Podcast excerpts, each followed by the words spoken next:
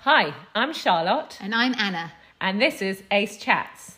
This is season three, where we continue to chat all things health, fitness, lifestyle, parenting, fashion, family, well being, and so much more. We have loads of amazing guests and topics to discuss on this series. As ever, if you have any questions, please drop us a message. Otherwise, you can find us on Facebook and Instagram at ace.transform, where we will continue to give helpful advice and tips on all things health and wellness. Hi, guys. Hi, everyone.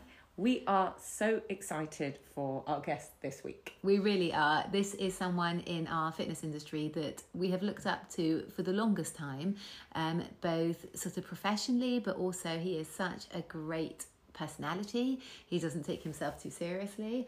And um, today's topic, which we discuss, which is really, you know, what's going on in Israel right now and anti Semitism, he is so clued in and up to scratch. He's fiercely proud of being Jewish and um, Israeli, well, having his roots, you know, in Israel.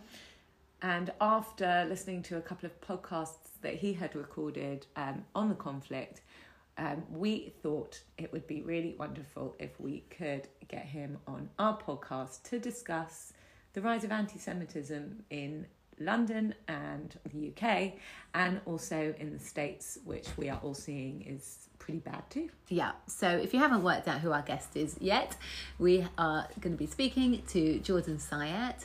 Um, if you don't follow him already, he is one of the good guys in our industry. He's got an enormous following. Um, he lives out in uh, Dallas. Dallas. And um, he really does. He talks all things evidence based.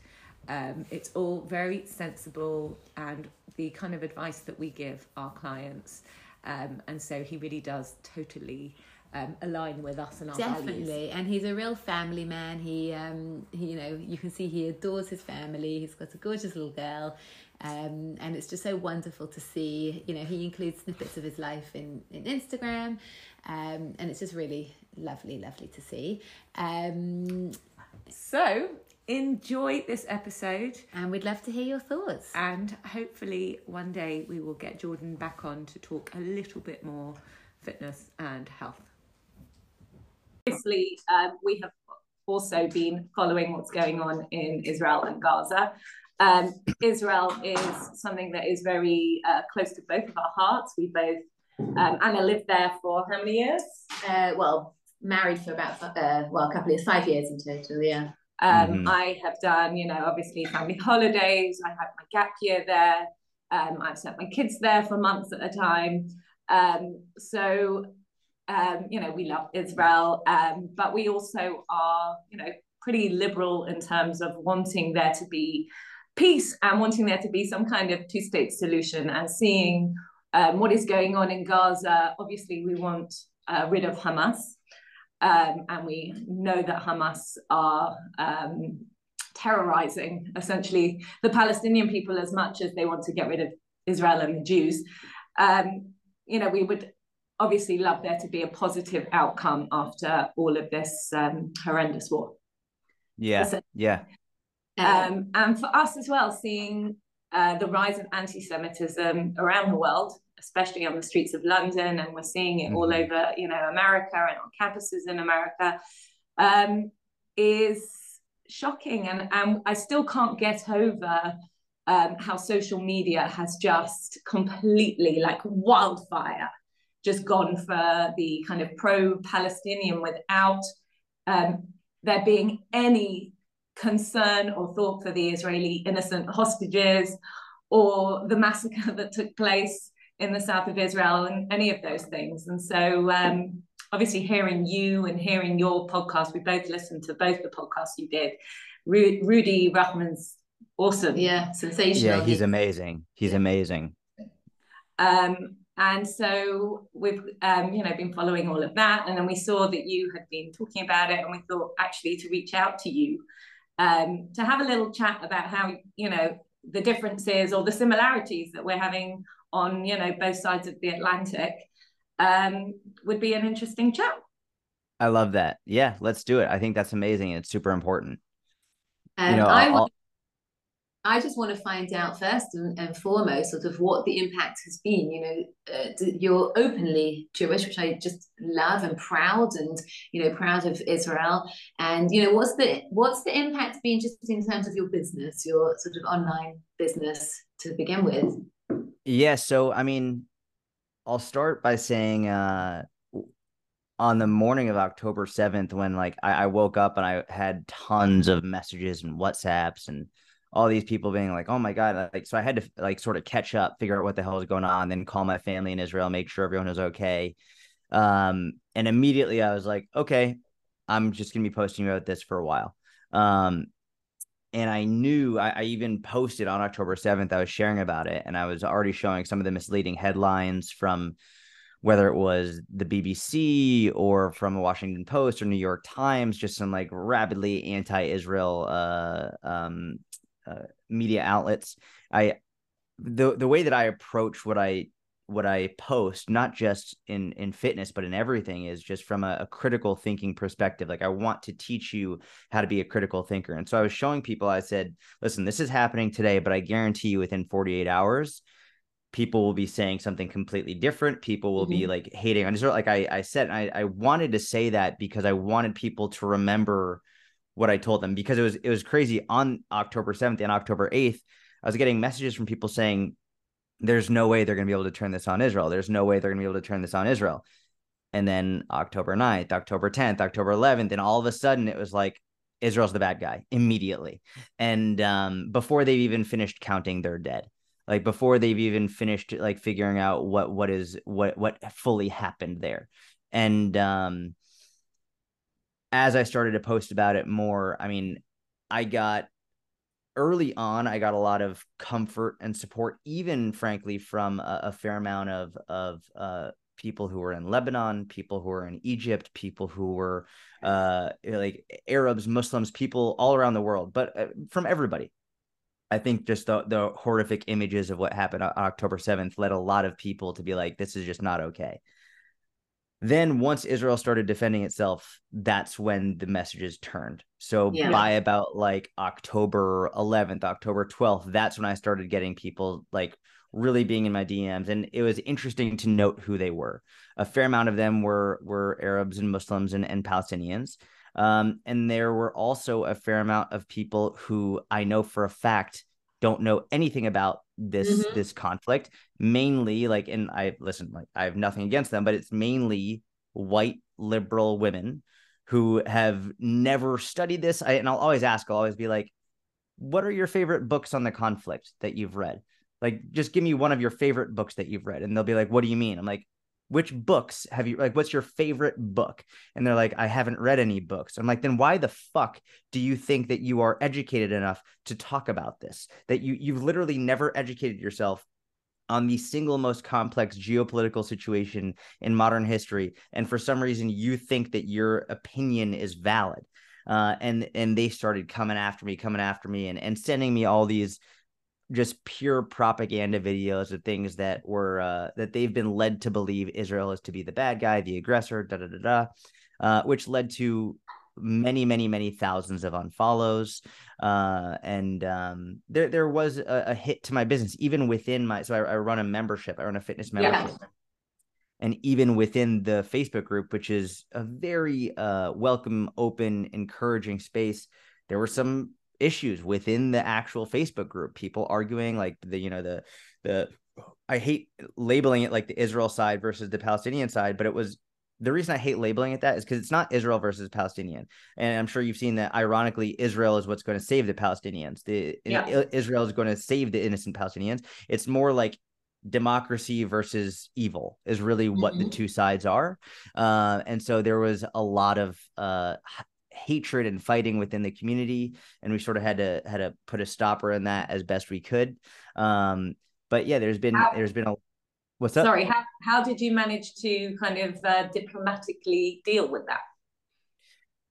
You know um the the way that I did it was sort of the, the same way that I tried to do it on my podcast, which is basically clarify between what is like I'm I I fully support Palestinians and innocent Palestinians.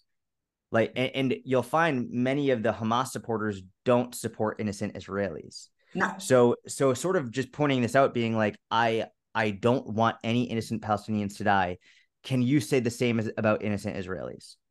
and it sort of puts a stop in it because like they they have trouble to say they don't want innocent Israelis to die, yeah. which like if that person ends up canceling my membership, great. I don't want your money. Like that's fine. I don't care. So there were some people who canceled, but basically it, it becomes very easy to debate these people in a in a way that is not overly confrontational because you just have to get them to state what they believe. And getting them to state what they believe is just pure evil. So it's uh it's not overly difficult to do that. Um, it is very uncomfortable and it's not fun, but it, it's it, getting them to admit that they just want innocent Jews to die is actually a very easy thing to do, and we've seen it over yeah. and over and over again. Um, and, and, going back to what what both of you started this conversation with, saying like you've been really surprised to see how how quickly this is inflamed. Um, I've been talking to a lot of my Jewish friends about this at my synagogue and elsewhere, and unfortunately, like I'm not surprised at all. And, and I feel like if we could talk to those who were in the Holocaust, that if we were, if we could say like, oh man, I'm really surprised about this, I feel like they would be like, are you fucking stupid? How are you surprised? Like this is what we were all murdered for. Like this, and this was 80 years ago. This is this is a tale as long as time this is like history this is like how could you possibly be surprised i think the the difference now is because of how social media works propaganda spreads so much more quickly and it's so much easier to turn people and trick them and convince them. So it, it spreads way more rapidly than it did before uh, but un- unfortunately i am not surprised at how quickly people have turned against israel and against jews and how how people say they're anti-Zionist without knowing what Zionist means. They're really just saying they're anti-Jewish. That's another conversation I'll have yeah, with people. They'll absolutely. they'll be like they're like I'm not against Jews. I'm against Zionists. They're like, well, just tell me what a Zionist is. And they they can never tell me what a Zionist is. They don't know the definition. And and so it's like, oh, you're just anti-Jewish, but you've been told that Zionist is okay to hate, but Jews are not. So it's like it, it's a it's a pretty wild uh, situation that we're in. I think if you spoke to our grandparents and sort of ancestors who did uh, survive the Holocaust, they've all probably said, you know, we've all been a little bit too complacent. We've all just got a little bit too comfortable in our situations. I have to tell you that my 17 year old is right now in Poland. He's on a school trip. And they sent images this week of them walking through the concentration camps and they tied Israeli flags to the back of them. And there was a whole stream, I think over 200 of the gone. And shivers down your spine like you could not imagine. I, I mean, I hope it means something more to him, sort of knowing what's going on right now. But it's yeah. um, it's it's it's bloody scary, is what it is. Um, in the past, me and Charlotte have decided that this is our work. And we decided that if we wanted to post something political or something else that was going on in the world, we would do it in our private uh, accounts, but work we would keep just work. But then when this happened, you know, on October 7th, we absolutely could not keep quiet. And I think we're quite lucky. We have obviously a much smaller following than you, but actually we didn't notice a massive drop off, which is nice. Um, we also run groups a little similar to you, and we got you know amazing support from people in sort of rural England who really don't know anything from Jews, and I think that was really nice. They said, "What can yeah. we do? Is there anything we can do? Can we donate That's stuff?" Nice. With the, you know, and I think that was really nice. But at the same time, you know, where is Israel's PR team? You know, Israel do everything so brilliantly when it comes to mm-hmm. technology. We've got the most sophisticated army in the world, but where the hell is their PR team putting out the good stuff? I mean, you've well, got you've got one or two. Uh, Noa Tishby has become like my my Wonder Woman. Yeah. Um, yeah and I'm reading her book now, Israel, which is yeah, uh, yeah. I don't know if you've read it, but it's a lovely. Uh, she calls it a history-ish. Um, yeah, yeah, yeah. Uh, a de- depiction of of of the uh, history there, but um, you know, we have we grew up with going to Israel and learning all about these things, going on Israel tour when we were 16. Um, I went to Hebrew U. I studied there for six months. Anna studied in Bar Ilan. You know, we learned um, so much about the Israel history over growing up and uh, visiting Israel. But honestly, when I was that age, a lot of it went in one ear and out the other. Yeah, of course. you turn up somewhere, you're tired, you're messing around with your friends, you don't really. And, you know, relearning the history more recently has been, um, first of all, it's made me more confident to be able to talk about it because what in, scares me the most is someone who feels so strongly for uh, uh, us as a nation and, and Israel as a country, but actually to not be able to stand up to some of these people that think that they know what they're talking about, but Right. don't know what they're talking You know, about. I, I want to hit on the point you're asking, like, where's Israel's PR team? This is a really important question. And to be fair, like, I, I actually think they've been doing a, a pretty good job across various Israel accounts that I follow. But, th- and this is horrific to say, but this is Mm. why why Hamas is winning. The reason they're winning is because, as you both know, I don't think many people know this, as not as many as they should, but they're using their civilians as human shields Yeah. they they want their civilians to die they want their civilians to suffer they want their civilians to be maimed they want their civilians to be blown up they want children to to be put in the most horrific situations possible because they can get pictures of it and they can get videos of it and then they and no matter like fr- from the october 7th massacres we've seen brief clips but they've been having private viewings for showing like some reporters and some people, some Mhm. uh, diplomats to see. They don't show the most horrific stuff publicly on social media. Uh, it's not because they don't have it. It's because it's out of respect for those whose lives were lost and for those who suffered and for those who were tortured and those who were slain. Whereas the other side wants to use it and they they look at each innocent life lost as an opportunity to garner support for their cause. And so the Israel PR team will always lose that battle because no one with a heart and a soul wants to see a child that was uh, killed ever. No one wants no one wants to see a family that was wiped out from a bombing. And when they see that and they're told, "Oh, look, this was a bomb in Israel from from Israel," but they're not saying, "Oh yeah, well Hamas threatened to shoot them if they left the building." They're not saying that Hamas was was killing the the innocent people who were fleeing from the building. They're not saying that Hamas was saying that uh, no, you're safe, you're fine, don't leave this building, stay right here. They're not saying any of that. They're just saying, "Oh, the bomb was from Israel." And so when you see a, a video or an image of a child who is murdered, you just you immediately want to blame the other side because that and that's how they're winning the PR war. And and Israel, as always, stands on the moral high ground and will not show these horrific images to the public out of respect of the dead. Like they'll always lose that war. But why doesn't the world care about the hostages? Why can people see a, a, a Palestinian child dead and have outcry, which of course, you know, we all, no one wants to see a dead child. But how can people justify taking down, you know, images of 10 month old baby that was kidnapped? How is, how, how can they not put the two side by side and say that they are the equivalent? At least. Yeah. I mean, the thing is, they can't justify it. And out of like, I've seen all the videos, as I'm sure you have, of people tearing down the posters. And when people say, Why are you doing it?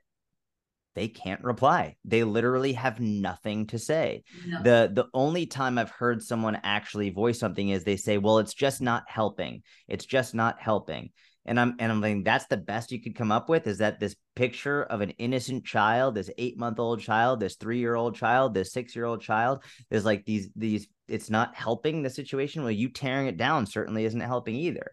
So they can't justify it, and and no one with who who truly is knowledgeable of the situation is tearing these down. There are people who have been manipulated, manipulated, and lied to, and who uh, who believe that they're doing the right thing, but you know the Nazis believed that they were doing the right thing. The the people who were in charge of the of the death camps believed they were doing the right thing. So that's that's what's really scary about this is the people who are tearing down these images they actually believe they're doing the right thing and and what will be crazy to see is over the next 5 10 15 20 years what these people do as these videos resurface later in their life as they were the person tearing down these images history Yeah. will come back to bite them it, i pr- history will come back to bite them and history will always come back to to hate the jews it's like it's it's always it will always happen. But right now we have videos of people tearing these down. We have like the internet remembers everything, even if you delete your post. Like Gigi Hadid just put she posted uh I think it was yesterday Yeah, about like the about how like the uh the she said this innocent Palestinian boy is in Israeli prison and is oh no then she took it down because he was actually he stabbed two innocent Israelis and that's why he was in prison but she took it down but the inter- internet will always remember. So um it's a very very sad scary time especially you know to to be a jew as well as i definitely wouldn't want to be openly visibly muslim to be honest No. I, I wouldn't i wouldn't to be like i just wouldn't want to do that so it's scary to be both and ironically i think it's it's mainly the people who don't know anything about either side who are the major major major major fucking problems here who are Yeah, trying yeah. to virtue signal and who are trying to uh trying to uh they call themselves justice warriors social justice warriors but they don't actually know what the hell they're talking about They don't, and where the hell have they been in all these other wars that are going on? There just Exactly. seems to be this massive interest in in this specific one, and it's just so frustrating. Well, it's so clearly um, anti-Semitism in in terms of that every single pro-Palestinian um, uh, march, which happens every Saturday here in London, hundreds of thousands of people come to the streets.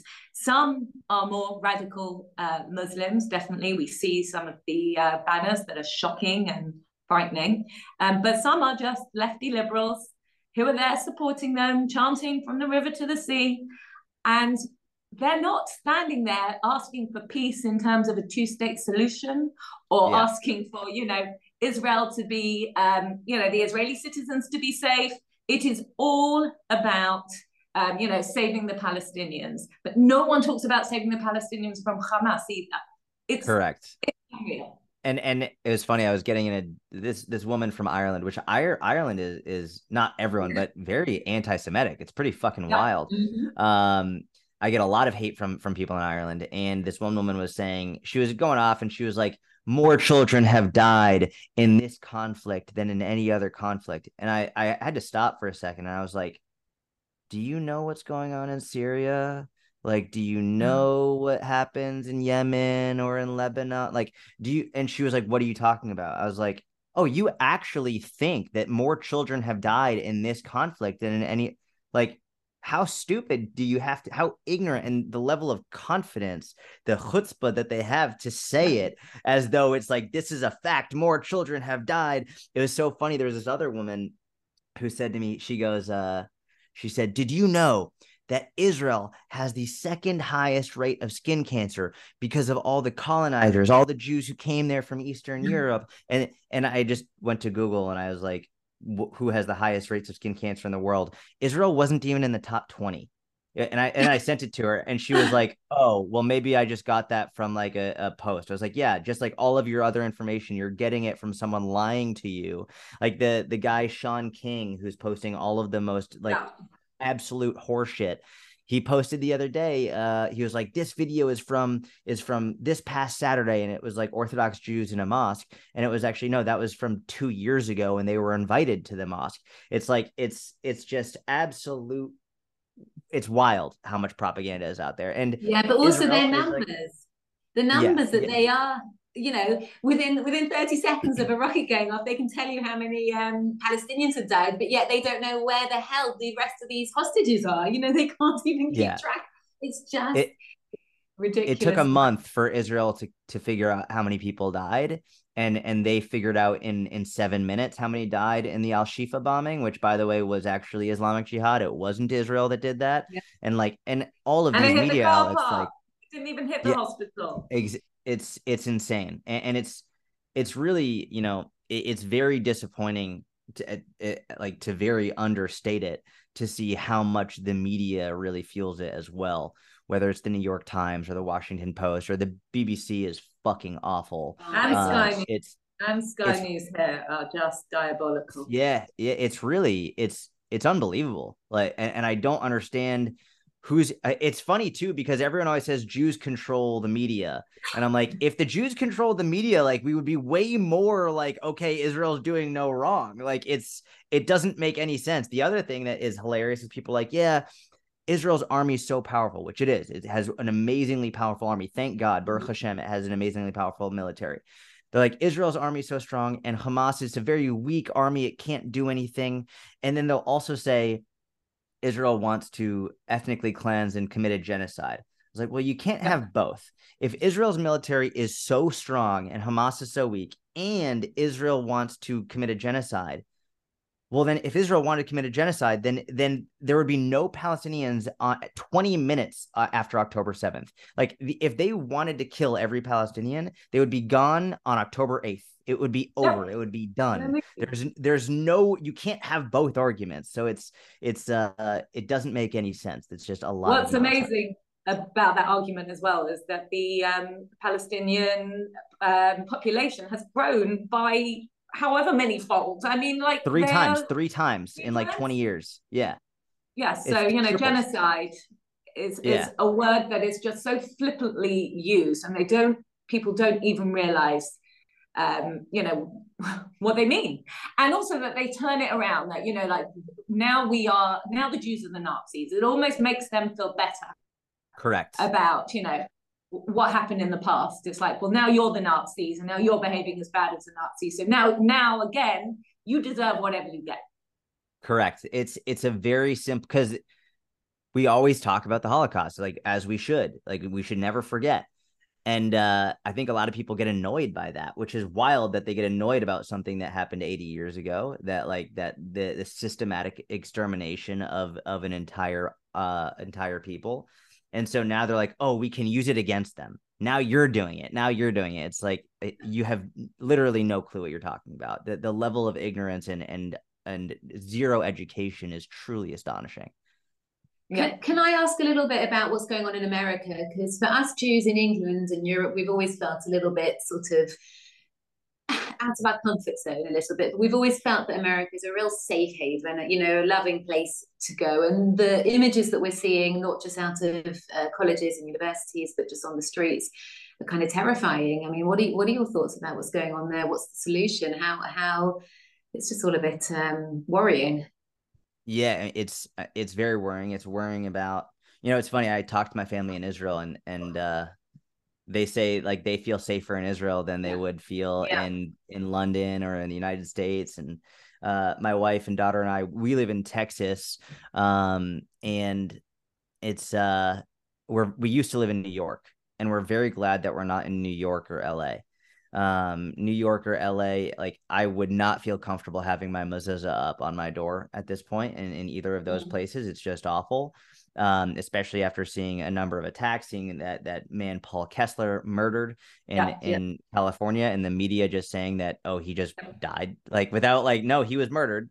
Um, so I will say that um, where I live, I feel okay. We were living in the city, and we moved to the suburbs about like two months ago, and literally like right after we moved, there was a huge pro Hamas protest right outside of the building that we were in. So like we're you know we were very happy that we had left. Um, I'm not surprised about the colleges. The colleges, even when I was on college campus, was yeah just vehemently anti-Israel. Like the movements were just they were violent then, and they're only getting more violent now. Um, I will say, and like this is something I like. I, I've spoken more about politics as time has gone on on my uh on my podcast on my platform, but this is why I'm so glad that we have the Second Amendment this is why I'm so glad that, you know, like if if I didn't have guns in my house, I would be very, very scared.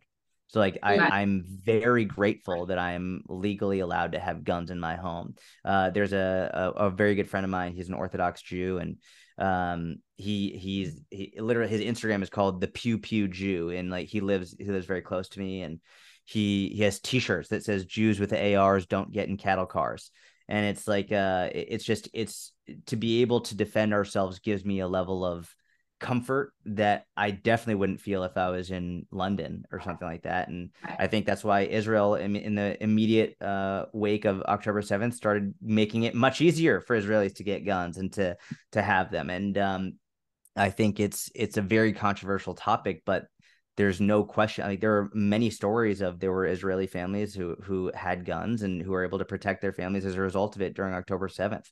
So um, it's it's very scary. I think wherever we are to be Jewish, uh, but you want to? Sorry I'm, to interrupt. I've got to tell yeah. you something really interesting about that. My uncle, we I've got masses of family there. My siblings all live there, nephews in the army, etc. But my uncle went to get a gun, get an application to uh, get a gun two days after, and he, they told him he was the 40,000 40,000 people who had made applications. Wow, that days. It's just mind blowing.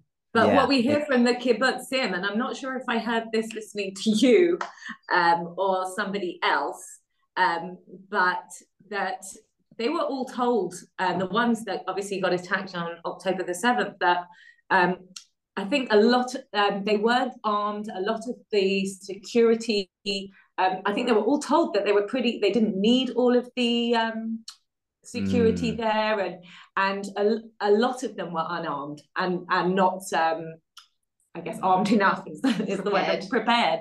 um to be able to defend themselves. And I assume now that there will be no kibbutz in Israel that will ever you know be unarmed like that ever yeah, again. I, I I hope not.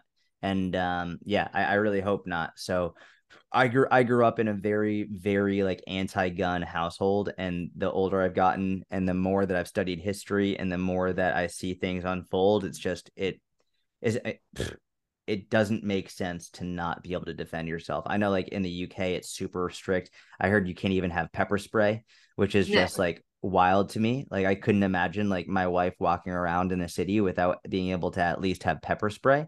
Um, so I don't really understand that. Um, so yeah, as yeah. as as teenage girls, or you know, we've got teenage daughters. Um, we were allowed to have a rape alarm, which is just a very high, high uh, pitched, horrible sound. Um, but if we were caught with pepper spray, you could get you people use these uh, dyes. You spray dye on them and the idea is it stains for a couple of days. So, um, you know, if you were to report it to the police, you hope that, that someone might be walking around with some dye on them. So, I mean, so you could still be raped and killed, but yeah. maybe they have dye on them. Like exactly. for fuck's sake, it it's so stupid. It it honestly it, it infuriates me. I it, I, I um yeah no I. Think And by no, the way, eh, by the way, like I don't know if you know the data. I was just actually speaking with someone in the UK about this.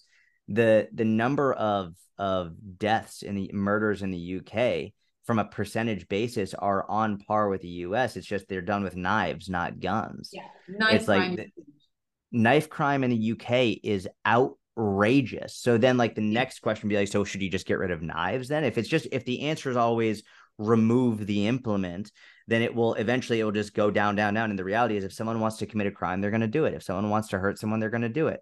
Uh, what no one reports on is how many lives are saved with with responsible gun owners every year in the United States. Um, well, I think that's the the word responsible, and I think the obviously the worry is that there are irresponsible people walking around with of guns. Of course, of course, yeah. But I know, like as a as a law abiding citizen, I thank God every day that I can have guns in my house because I have a mezuzah on my door and I've got a wife and daughter, and like you know I have no if someone tries to break in and hurt us, I have no problem sending them to meet their creator. I've got no issues with that whatsoever. You know, my problem is, you know, I'm hoping in a year from now this would all be a distant sort of memory in most people's minds and all the sort of pro-Palestinian woke lefties. And the problem is I kind of feel like the, the cat's out the bag now. And I'm not sure once things calm down, once they've got something else to worry about, you know, I just don't know how we're going to feel knowing that how people feel about us Jews, you know. It, it's it's it's yeah. The question is, is what's the future for us in all of these places? You know, do our we, you know, do we bring up our kids here? Do we um, influence them to be going to Israel or somewhere else in the world to bring up their children? Um, you know, that that's the kind of questions that we have been asking ourselves. I guess for about five years now. We had we had Jeremy Corbyn here, who um, was the le- leader of the Labour Party. He's a very I don't know if you've come across him. He's a very far left, mm-hmm. uh, pro Hamas. He will he refuses to um, condemn Hamas and call them a terrorist group. And um, so you know about five or hmm. five mm. or so years ago we were already talking about you know do we pack our bags do we you know do we leave do we go somewhere else which is what our grandparents, my grandfather uh, was uh, went through the Holocaust. He survived uh, two or three camps. Um, you know, his family would have probably had a conversation at one point whether they should pack up and leave, and they never did. You know, you know, do we do we make that uh, decision whilst we can, whilst we have the luxury of making that decision, or do we sit and wait and you know see what happens? And yeah, is that what our I grandparents mean, did? So I think it's a great question, and I, I've spoken to my wife a lot about this, and I think I think right now is not the time to be like, all right, we've got to pack up and go. I, I think that as long as the United States, as long as the the United Kingdom, as long as you know, France, Germany, as long as these these major powers stand with Israel, then we're good. I, I, think we're okay as long as the governments are okay with it. The the issue that I think started to happen during World War II that many Jews ignored were the laws were changing for Jews.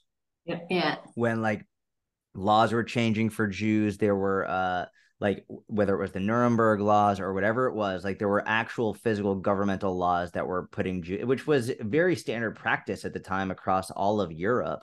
Um, but when laws really started to change for Jews, and there were some like Albert Einstein who was like, "I'm out." Like there were people like, "I'm out. This is not a good sign," and they came to the United States or where they went to to Israel, uh, or what is now Israel. Um, so I think for right now, we're okay because you know as like I don't know anyone who's actually a, a, fan of Biden. Like I know a lot of people just voted for Biden because he wasn't Trump, but mm-hmm. like a- as long as as long as the United States and the United Kingdom and, and these major governments stand with Israel as as fortunately they have by and large, um, I think we're okay it's if we start to see changes in that, if we start to see people being elected like Jeremy Corbyn, whatever it is, who are like running high levels of government, that's when I would say I'm out. I'm going to Israel immediately, like immediately. Um, but yeah, I think I think for right now we're okay. And I also I've seen a number of polls that show even though you're seeing hundreds of thousands of people out and about at these at these rallies, I do think that they are crazily enough a small percentage of the actual people. They're they're the loudest, they are the scariest, but most people are not on board with that. Now, the counter argument to that is I don't think most Germans were on board with what the Nazis were doing. I don't think most Germans were like, yeah, let's kill all the Jews. So you don't need a majority in order to commit heinous crimes. You only needed 19 terrorists to commit the terrorist attacks of September 11th. You don't yeah. need like the the a, a huge majority, but I think for right now we're fine. I think that the telltale signs would be if these people start being elected. If we if if we saw Palestinian flags like uh like uh, that flying at the White House, or if we saw like Palestinian flags flying in the United Kingdom, like in terms of um, governmental mm-hmm. buildings mm-hmm. or that's I think it would be too late at that point to be very honest. That that would be like all right, you it, we've crossed the Rubicon. It's too late. Like you should have left before now. So keeping an eye on what's happening in the government, who's being elected, that's when you, you're going to have to be quick to make that decision. We we left Israel in 2004. We lived through five years of the Intifada. It was oh, wow. um, everything was being blown up. So buses, restaurants, um, it was probably the most terrifying experience. And I did my degree there, graduated, and we left. I'd already had my eldest daughter there. And I have such PTSD. But what terrifies me is the thought of my sons going in the army. And I know that sounds absolutely terrible. But my nephew has lost three friends in the last two weeks, three friends he was in school with. His class picture has three kids circled. And these lives, every single one of these lives, they are, you know, their potential, their future, everything's just been cut off in an instant. And the thought of, um, you know, putting my sons to the army is absolutely terrifying. But having said that, my 17 year old said to me, Mum, I'm going to the army next year. And I said, Gabe, you know, I couldn't say anything. I'd be incredibly proud of you. And I think that sort of, you know, we kind of, on one hand, we want the comfort of, you know, knowing Israel's there, but not actually having to fight for it. And on the other hand, you know, is there another option? It's um scary. It's yeah. it, it reading Noah's book and um, hearing about her grandparents and um, the you know the pioneers and the people that turned up in Israel in the 1920s to you know sow the the uh, earth and make it a beautiful place that it's become that we all now you know love um, does make you feel like you know we are very lucky sitting here but it also gives you this kind of idea that maybe this is you know maybe this is why they did it and they did it for all of us and and maybe we should be going there and um, you know supporting and it's just a very very hard decision to make. Yeah i mean it's it it's an unbelievably difficult decision to make it which makes you really appreciate i mean could you imagine being in russia or the uk or in poland in like 1901 1902 1903 and you hear about this thing called zionism and you hear about like all these people who are like yeah let's just leave and go to the middle east where there's fucking nothing and yeah. you're and, and i know that you're a banker but you're gonna be a farmer now and you're gonna like till this land and we're gonna teach you how to do it it'll be totally fine. It's like and it's not like you're getting on a fucking plane and you're flying there. You're gonna uproot your entire family get to the middle east. It's like now it's like yeah sure whatever. I'll get on british airways and i'll fly to israel and i'll wait for like an hour at ben gurion and then i'll be in and i'm good. And it's fine. It's like it the fact that we have israel yeah. is such a miracle in in the most incredible sense of the word like the fact that we have israel and like if we look at the timeline of the world of the history of the world for us to live in this moment of time, this teeny tiny blip of time in which we have Israel, it's our homeland, it's ours. Like this, like our ancestors for thousands of years would just be like, "This is unbelievable! I can't believe that it's finally happened." Uh, so to have it is is extraordinary. And Rudy Rothman, like you mentioned earlier, he, he said something wonderful. I'm sure you heard him say. People will say we have Israel because of the Holocaust, and he's like, "Well, we had the Holocaust because we didn't have Israel." and and it's to to be able to have Israel and have the opportunity to go there is just it's the most wonderful miracle in the world. Is this part of why we are hated so much? You know, we were discussing this the other day. Like fundamentally, why are people anti-Semitic? It's nothing new. This has been going on for generation after generation, but mm-hmm. we do manage to take you know, this barren land and turn it into a beautiful country. We manage to be told we can't, you know, work the land. So we become, you know, bankers and we do the things we can do and we do them incredibly successful. And in you know is that what it comes down to? Is that the fact that we're this small minority and yet we um you know sort of make the best out of every situation? I, I just we don't make, know like we make up 2% of the global population crazy isn't it? we we absolutely fucking crush it like we do really well and in this it's like I, I think that we've seen this all throughout history in that we've done very well despite these odds. And um, it's very easy to, I mean, we'll, we'll, use another example. Right now, I don't know how it is in, in the UK, but in America, there's a huge amount of people who, like, if you're a white straight male, people hate you. Like, if mm-hmm. you're a mm-hmm. white straight male, people like, fuck that guy. Like, fuck you, fuck you. And, I'm, and I was like, I didn't do what are you what are you mad at me for? Right? And it's it's crazy because white straight males there are a significant percentage of them who have been very successful. But what's what's very interesting to me is like there are many white straight males who are not successful at all. Like they're poor they're homeless they're broken there there are many but a lot of the most successful people happen to be white straight males. So there are many jews who are very successful. And people say like oh look they're like the heads of this and the heads of that and the heads of this. There are also many jews that are not very successful. But when you look at the people at the top there are many jews who are successful. And it's like like it's easy to look and say look at how successful they are they must have cheated they must have stole they must have lied they must have done something fuck the people who are in charge it's it's the it's the whole concept of whoever's in charge must have done something bad so fuck them and so i i think that's really what we're seeing and not to mention it's like not only are are they doing really well, but they're also like there's there's next to none of them. Like how are they even still alive? We've seen the Roman Empire come and go. We've seen all these empires come and go, yeah. but the Jews are still here. How the fuck are the Jews still here? Out of every empire, we've seen all of these empires come and go, but somehow the freaking Jews are still here. It's like and, and they're dominating. They're crushing it. Like yeah, it's I, I can understand why uneducated people would be really upset. But also, you know, we could look at if we look at the uh, if we look at success by percentage of the population in the United States at least Asians have the highest level of success here in the United States. Asians and Indians have huge amounts of, of financial success, business success, but no one is like fuck the Asians or fuck the like it's not that. So it's it's I think they there's a deeply ingrained anti-Semitism within people that they don't even realize. They don't even think about it. It's just like it's part of part of what they've been brought up with it's just yeah their their grandparents have always been anti-semitic. Their parents always have and it's just something they've grown up with in terms of us the jews. They run the media they run everything. It's yep. it's unbelievable. Which is it crazy because really... we're running the media we're doing a terrible job right now exactly. Exactly. What's but what is really interesting um here in uh, the uk is that the pro-palestinians believe that the bbc are biased towards israel that's wild. we so the That's BBC, wild.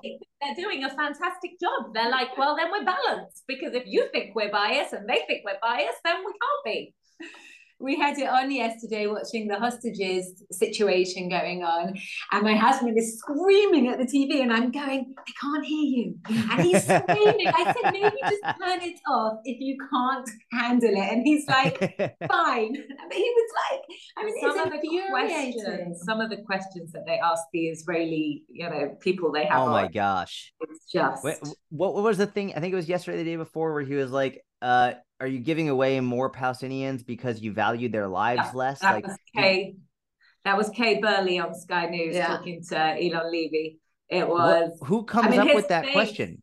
His yeah. eyes popped out of his head. He couldn't believe he'd been asked that question. It's it's insane.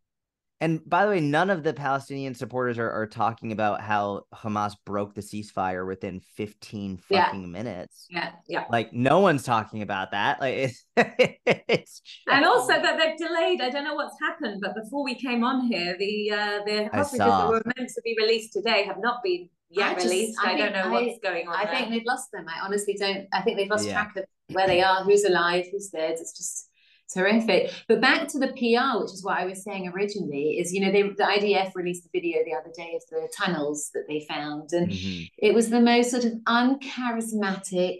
Um, yeah. And these yep. are the tunnels, and here we have found a room, and and it's like get the right people. We've got the right people there. Just get yeah. the right people. Agreed. Keep it concise. Keep people engaged, and um, you know we might just be able to turn some people but they can't get it right ever. They've never been able to. It's uh, yeah. And also seeing social media today, there was apparently a couple of hangings within the West Bank of I saw, two yeah. Palestinians who uh, were apparently Israel collaborators.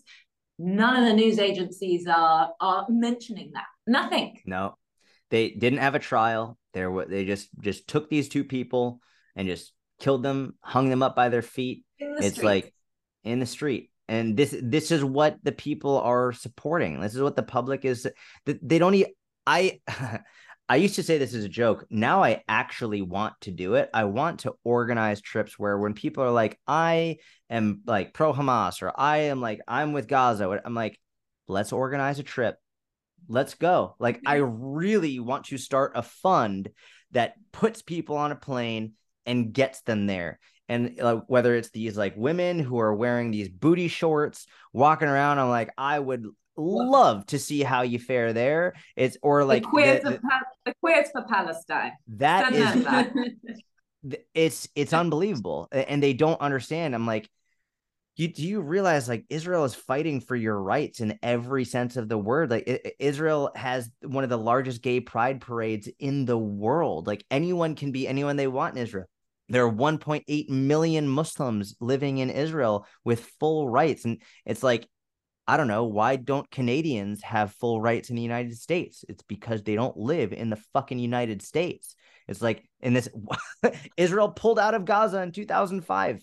They pulled out like what do you like are they supposed and and they're still giving them electricity, still giving them water even though they were supposed to stop, but Hamas didn't build the fucking infrastructure. It's it's crazy. It's really it's wild. What do you think the next couple of months are going to look like? How do you think this is going to pan out?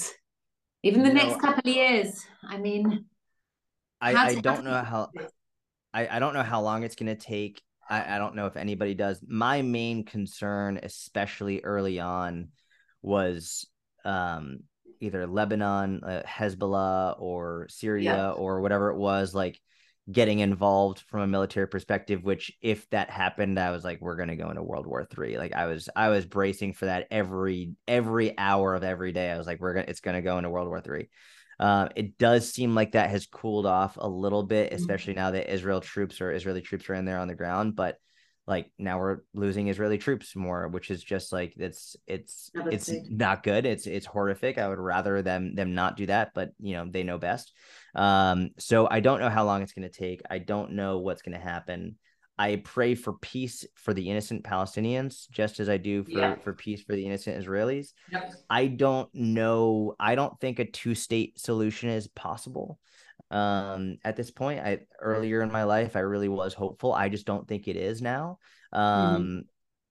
I, I I definitely know it's not as long as Hamas is still in power. I would love to see the Mossad kill uh the heads of Hamas get to Qatar. Like I would love to hear some of those crazy stories. I'd like I don't know how they're still alive. I don't. I don't know how they're still alive. These heads of these billionaires, heads of Hamas who are like at the four seasons in Qatar. But like um Bibi's Bibi's put a price on their heads, no? Oh, has he? I didn't see that. Yeah, I think he did. I think he told he had instructed Mossad to kill Hamas wherever they are. Good. That was okay. So hopefully we see that. I mean, I, I don't know what's going to happen. I don't see a two state solution being possible. I do see a dramatic rise in open anti Semitism in the coming years. I think this has sort of opened the door for a lot of anti Semitic attacks. I, I, would imagine seeing a lot of synagogues being burned down, being shot up. Um, I would imagine that's going to be a, a, big thing. Unfortunately, like, as unfortunately, I just I, I think that's going to happen, um, and it will all be done in the name of of social justice. But uh, I mean, yeah, I I I think long term that because we have Israel and because I think you know the United States, the United Kingdom, they're they're standing with Israel. Like, well, I think it'll be okay, a large scale, but there will be many innocent people who die, and many innocent people who suffer as a result of it, and it's it's very sad and very scary. Yeah, I worry. I worry about. Um, you know, we really have done a good old job of um, blowing up Gaza, and I, I you know, I don't know how it's going to look. Um, you know, all these displaced people, more refugees, yeah. Um, more yeah. refugees who are not being taken in by any of their Arab nations. Yeah, and None. and the reality is like I would love for them to be able to not have to go to another nation and just like let's rebuild. Like, granted, that's why Israel pulled out in 2005, so that Hamas, which or, or gets which gets billions of dollars annually, could build an oasis and build an unbelievable place for you to live. Uh, and I think a lot of the Palestinians there actually do know that. I've been trying to get a Palestinian on my podcast. Um, yeah. the, the two things is I said you can't be um, anonymous. The reason that I can't let them be anonymous is because if they come on and they're anonymous, then someone could say they're not really Palestinian. I need them to stand by their heritage and stand by their name. And they've said that they can't do that because they're scared that if they denounce the October 7th attacks, then their families will be targeted for saying that. Hmm. So it's it's uh I think many Palestinians do not actually agree with uh, Hamas. They don't like it, but they're scared for saying it publicly. And I, I, I think that um, I, I would love to see innocent Palestinians be able to live among Israelis in peace. But as long as they are indoctrinated and taught to hate Jews simply for being Jews, obviously that can never happen. Israel didn't want to build the security fence but it had to in order to prevent these attacks which it, it did the job like it did the job it prevented those attacks mm-hmm. it also unfortunately really affected negatively affected the lives of innocent palestinians but that's not israel's fault israel had to protect its citizens it's like mm-hmm. it's not it's israel's fault that it had to build a wall that pre- prevented thousands of terrorist attacks. Yeah. So um, I would love to see innocent Palestinians and innocent Israelis live peacefully together. Um, I just don't know. I don't know the first step to take to make that happen. I've got one more question and then we'll really let you go. And we really appreciate the time you've given us. Um, and and it's probably its complete own podcast, but we've been obviously doing it, dealing with a lot of uh, people dealing with stress and anxiety and eating. And, um, you know, we've really been doing a lot of work helping people get through this period, getting through anyway stressful periods of time. But I think if if you've been feeling like how we've been feeling, which is kind of just sort of living in this limbo zombie. I, I don't know. Feeling just... a little bit like uh, existential crisis, like you know, mm. maybe in you know, what is our future? Um, yeah. So, what are your sort of puzzle wisdom in terms of helping people, you know, eat well during these emotional and stressful periods where they tend to not want to? Yeah, I mean, it's it's very tough and um what I, what I said at the beginning of COVID is sort of similar to what I'll say now, which is like when COVID first hit and no one knew about it, no one knew what it was going to turn into, or any of any of like all we knew is like everything shut down and this crazy fucking virus from China is here. Like we were all like, I don't know. So at at the beginning of COVID, I said now's probably not the best time to be like trying to be super restrictive with your nutrition because we're really stressed out. We don't know what's going to happen. Um, there were some people that it actually made sense. Like there at the beginning of COVID, there were people who normally traveled a lot who are now all of a sudden home and they were like, no, this is perfect. Now I can focus on my nutrition. So I was like, great, awesome for you, do it. But if you're more of an emotional eater and like you're really struggling at home, you can't be in the kitchen without like having the cakes or the biscuits or the crumpets, whatever you have in, in London. I don't know what you guys call it. but like um I don't think it's a good idea to try and be overly restrictive because the more you try and over restrict, the more you're gonna end up being like, I want it, I want it, I want it. So what I always say like is I really am encouraging people to focus on their movement because yeah. when you focus on movement, you end up often uh, having better choices nutritionally. So like whether it's getting out for walks, going for a run, getting a workout in, um, it doesn't. I'm not saying then then go eat like an asshole after that, but oftentimes if you're just sitting at home you're watching the news just like your husband was just fucking livid at the tv it's like it's very easy it's like you know what screw it i'm just gonna eat whatever i want i'm gonna order nando's or whatever it is it's like all right i'm going to go out for a walk i'm gonna go for a run for me i get really angry and so I use my anger to fuel my run. I'll go on a run and I'll listen to some angry music and I'll get like the anger out. And then I come back and I'm like, okay, that was helpful. And now I feel much better. So get a sweat going, like move, get angry. Like, like I don't know, like for me, that's been very helpful for, and I think for whatever reason in recent years, we've been told to like to suppress anger. It's like, you can be angry. It's okay to be angry. You should be angry. Yeah. Get outside, move, sweat, breathe heavy, let the anger out. And then usually when you come home, it's like, all right, you know what? I'll have an apple, whatever it is. And then if you later you want to have something else, great, but at least you got some exercise in. I like awesome. that. I, I like that. Get yeah. angry. That's the answer. That's great. Get it.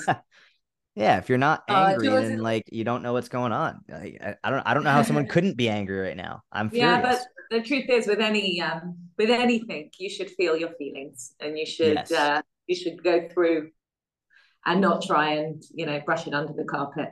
And yes. yeah, we're all fucking angry. we really are. and um, I really you know, we we pray that there will be some positive that comes from all of this shit, and um, we pray that the rest of the hostages are released.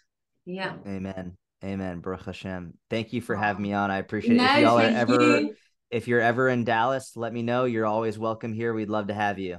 Oh, oh thank you. That is so lovely. And if you ever come to London, definitely. I, I love London. I love uh, London. I will definitely let you know when I'm there. One of us for Friday night dinner. We would love yes. That. I would love that. That would be wonderful. Thank you so oh, much. Thank you. Thank, thank you so you. much. So appreciate it. Have a Shavua Tov. your day. Enjoy your enjoy your family. Bye. Bye, Jordan. Bye. Bye.